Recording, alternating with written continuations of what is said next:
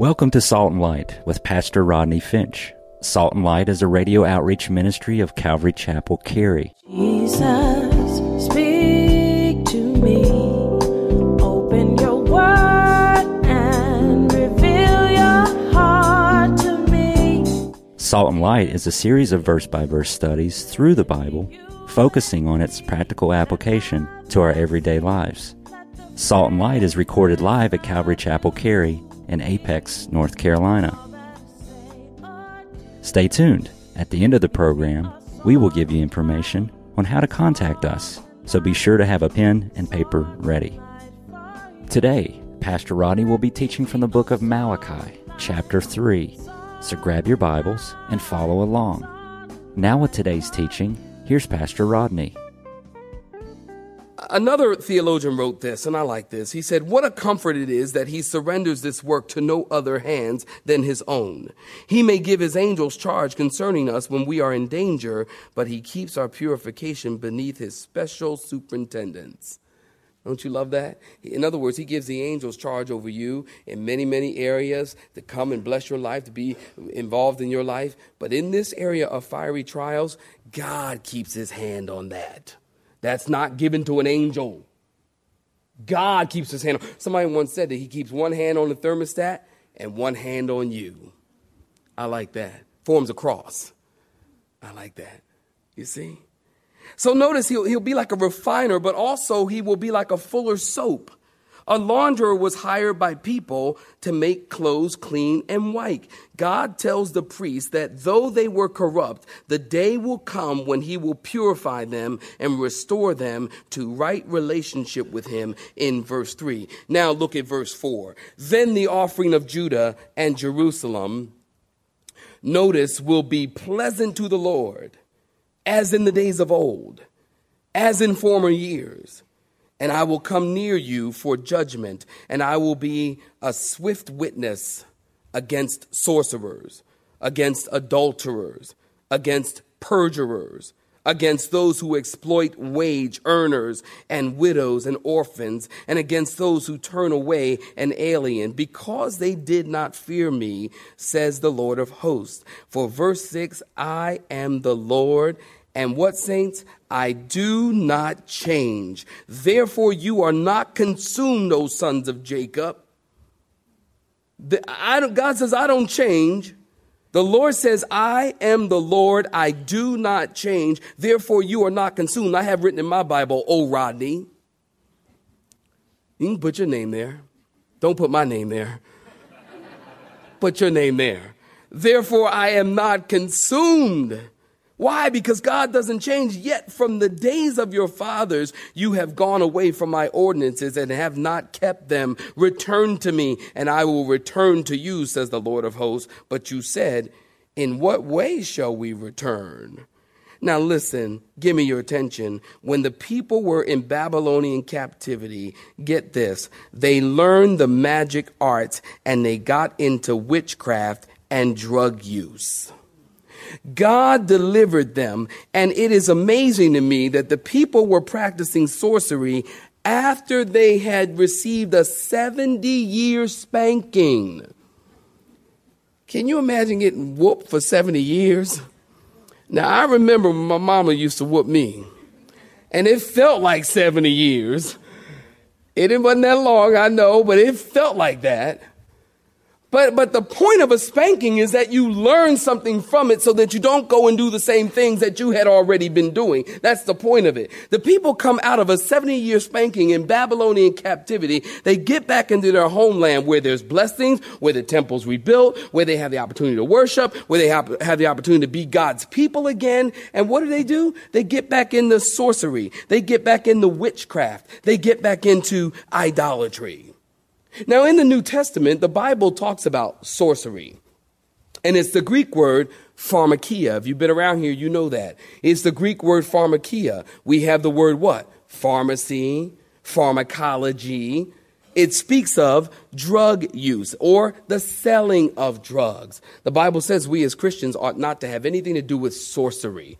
Might I say, Christian, never, you never need to have anything to do with witchcraft and all this weird stuff, Ouija boards, psychic hotlines, voodoo, weird stuff. Don't go near it, have nothing to do with it. Somebody say amen, please. Don't, you don't need to be bothered with that.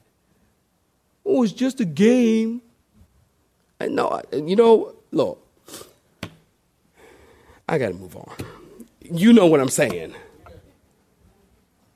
These things have spiritual connotations. These things have spiritual ramifications, Christian. You don't want anything to do with that. These people got back in the land and they got back into sorcery and adultery. We just read it in verse 5. You see that? And adultery and perjury and extortion as people would take advantage of widows and orphans and people who take advantage of the less fortunate in the world. And the reason they can live this way is because they have no fear of God. You see that in verse 5? Because they do not fear me. For I am the Lord. I love verse 6. Underline and highlight it. I love verse 6. I am the Lord, I do not change. I love that. Two things will never change, saints. God will never change because the Bible says he is the same yesterday, what? Today and forever. And God's word will never change. Those two things will never change God and his word. The Bible says that heaven and earth will pass away, but my words will not pass. The immutability Here's your word for the day. The immutability, meaning it does not change, of the word of God. It doesn't change. In other words, what God has spoken cannot be broken. Amen, saints? What God has spoken cannot be broken.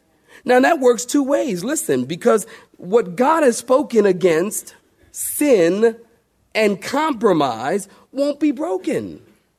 I mean, why do some people think, you know, well, you know, concerning my situation, I mean, you know, I'm special. And, and God understands that, you know, I'm doing this thing that's simple and I, but, but I'm special. And God understands, you know, where I am and what I do. And God knows my heart and I'm basically good. And, you know, all of this stuff. Listen, what God has spoken cannot be broken. If God says something is sin, then it's sin. And you can't break it. And you're not that special.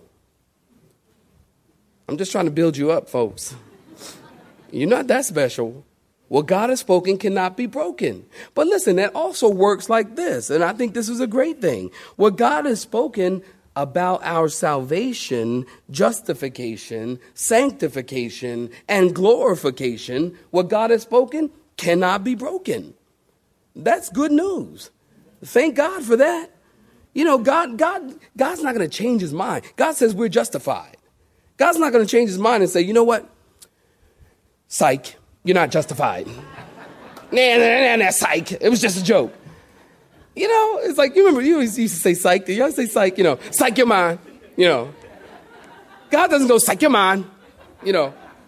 You're not justified. I changed my mind. Or the rapture of the church. You know what? Psych. I think I'll leave y'all here for the tribulation. God doesn't do that. What God has spoken, his promises are yes and amen. What God has spoken cannot be broken. So that's a good thing as well. God's word does not change. Heaven and earth will pass away, but God's word won't change. God says, I change not, and that's why Jacob is not consumed. Now, look at verse 8. Can I tell you before we get to these next verses? I have been waiting for months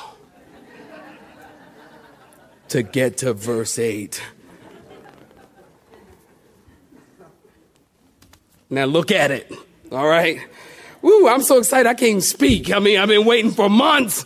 Look at verse 8. We pick up our study in verse 8. Saints, if you're there, say amen. Will a man rob God? Yet, you know what? Stop right there. Give me your attention. you have heard this verse so many times. You have heard this, these verses so many times, you probably don't even need to read them. But just for the sake of clarification, which I hope to bring tonight. We'll read it. Will a man rob God? Yet you have robbed me. But you say, In what way have we robbed you? In what, saints? Tithes and offerings. You are, y'all probably like, I wish I hadn't come to church tonight. It ain't gonna be pretty. I told you this book is brutal, didn't I? And the brutality continues. You've robbed me in tithes and offerings. In verse 9, you are cursed with a curse.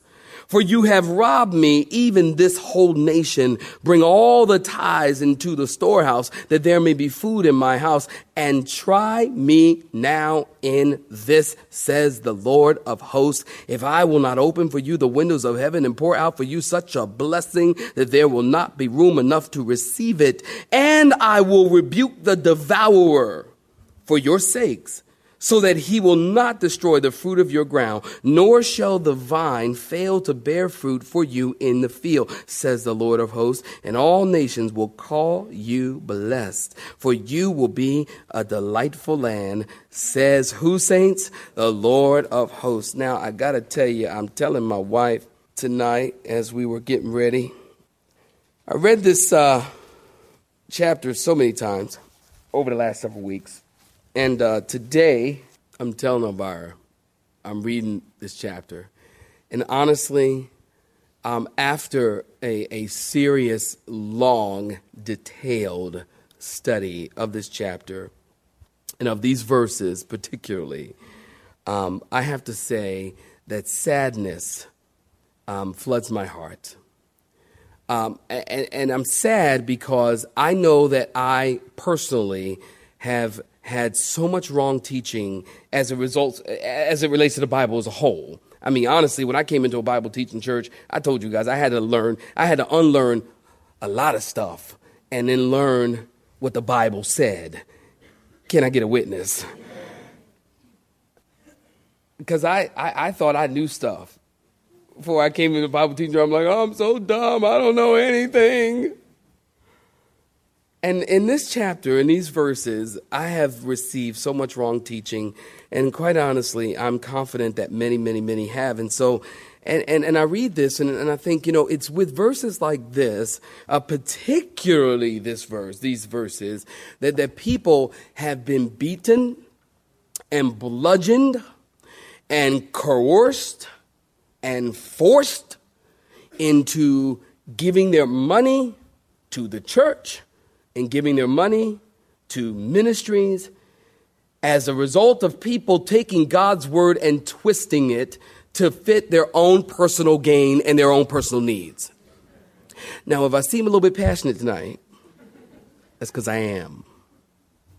Because I, am I'm, I'm hurt by that. Because as a pastor, any shepherd should be hurt when people are beaten and people are wounded by, by the very thing that is supposed to bring healing God's word. And so verses like these, honestly, you know, I don't know. You got your pen? Got your pad?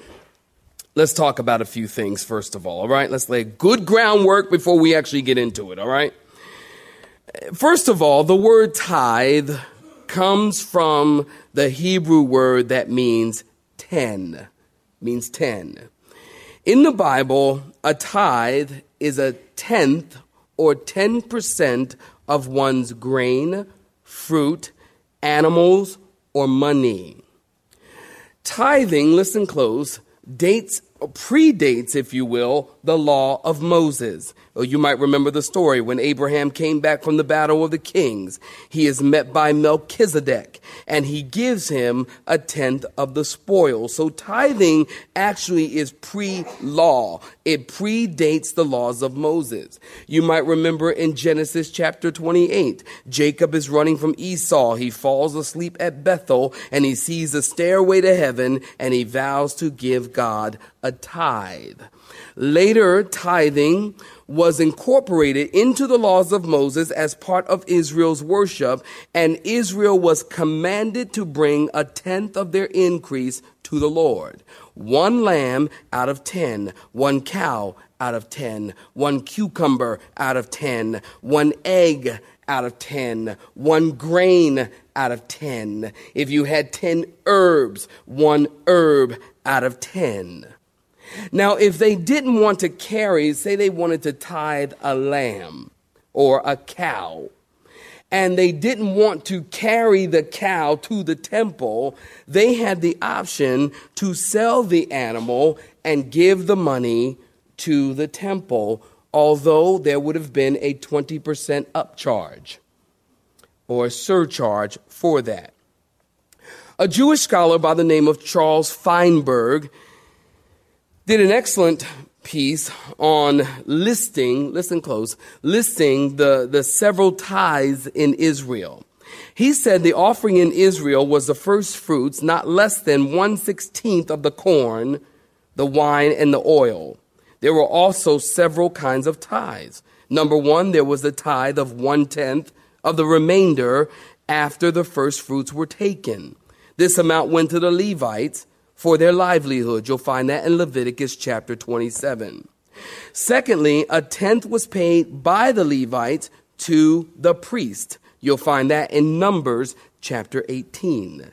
Thirdly, the second tenth was paid by the congregation for the needs of the Levites and their families at the tabernacle. You'll find that in Deuteronomy chapter 12. Y'all still with me? Say amen.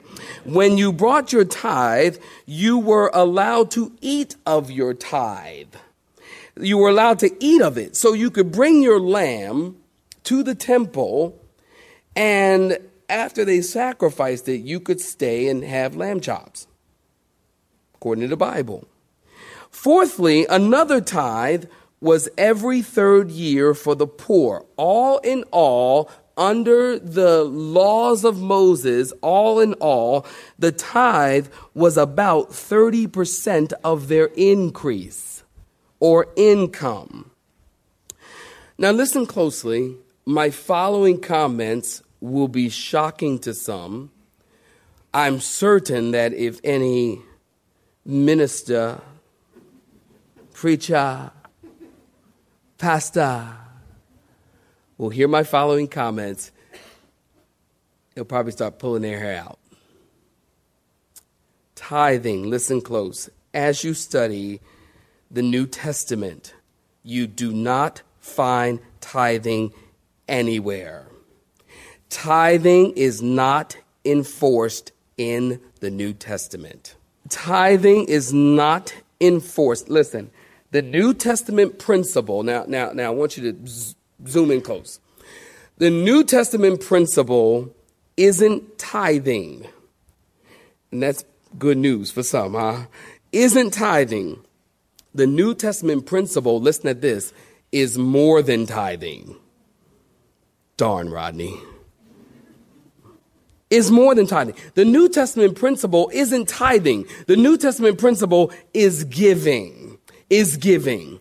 1 Corinthians chapter 16 verse 2. I have it on the screen for you. It reads this. On the first day of the week, let each one of you lay aside something store up as he may prosper, that they that there be no collections when I come. Let me read that again. On the first day of the week, let each one of you lay something aside, storing up as he may prosper, that there be no collections when I come. If you're taking notes, start taking notes now. Talking about our giving, how are we to give under this thing called grace, under the New Testament? How are we to give? Number one, if you're taking notes, our giving must be periodic.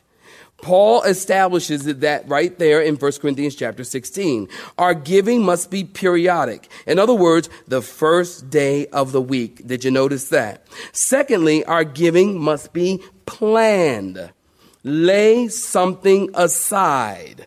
It must be planned. Listen, saints, if you're preparing to give when you come to church, take care of that at home.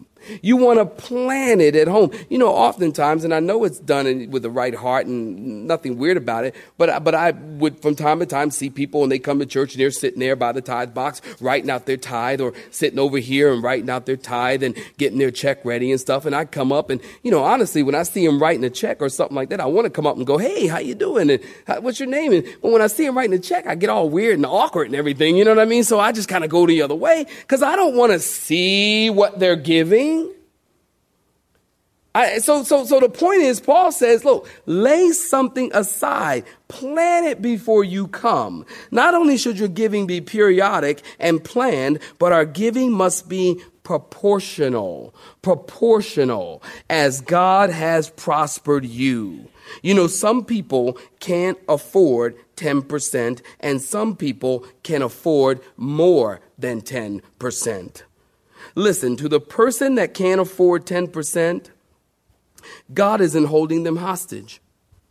But to the person who can afford more than 10%, God requires them to give more than 10%. Remember, the principle isn't tithing in the New Testament. The principle is giving.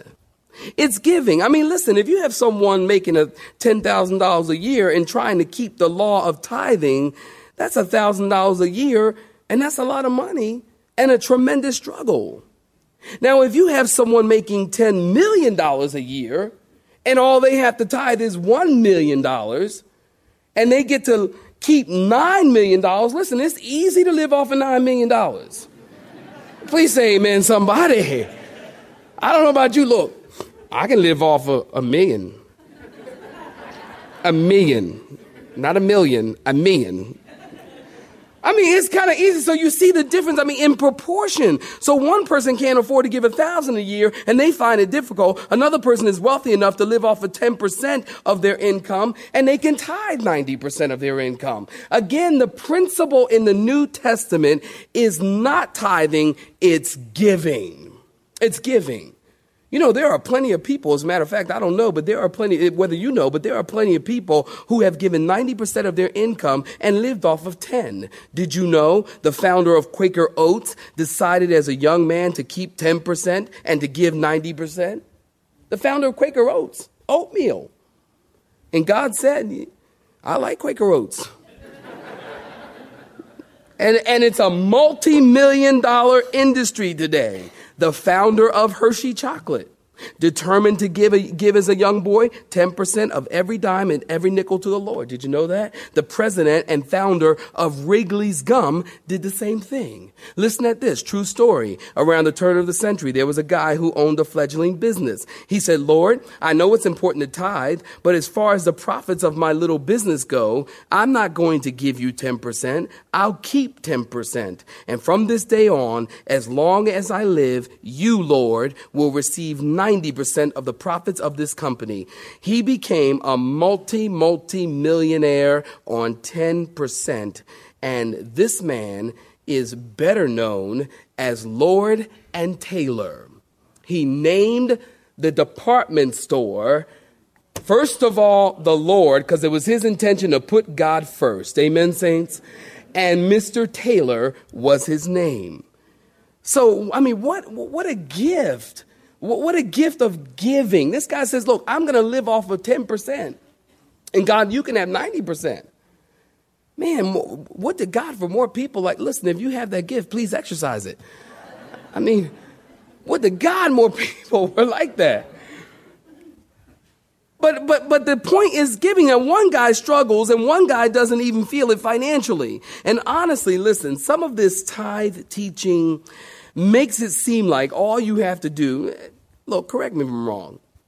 Not now, but later.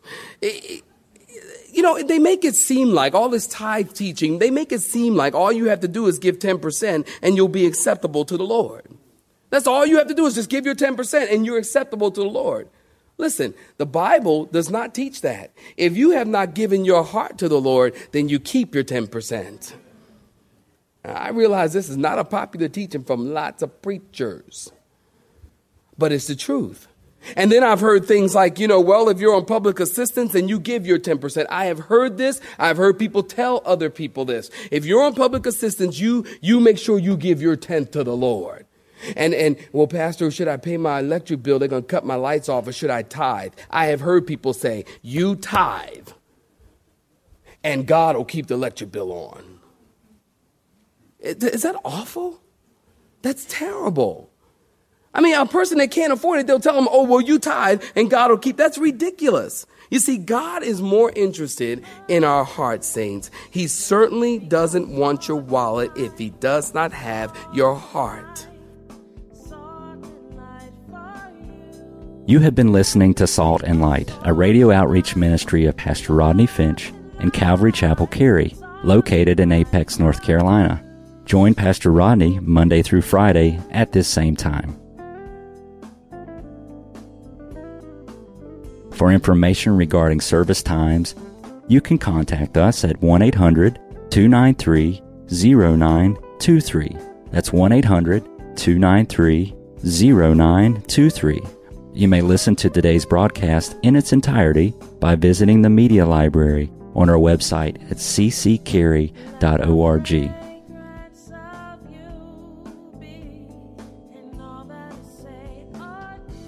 We would like to thank you for tuning in to Salt and Light and pray that you have been blessed. Until next time, may you be salt and light.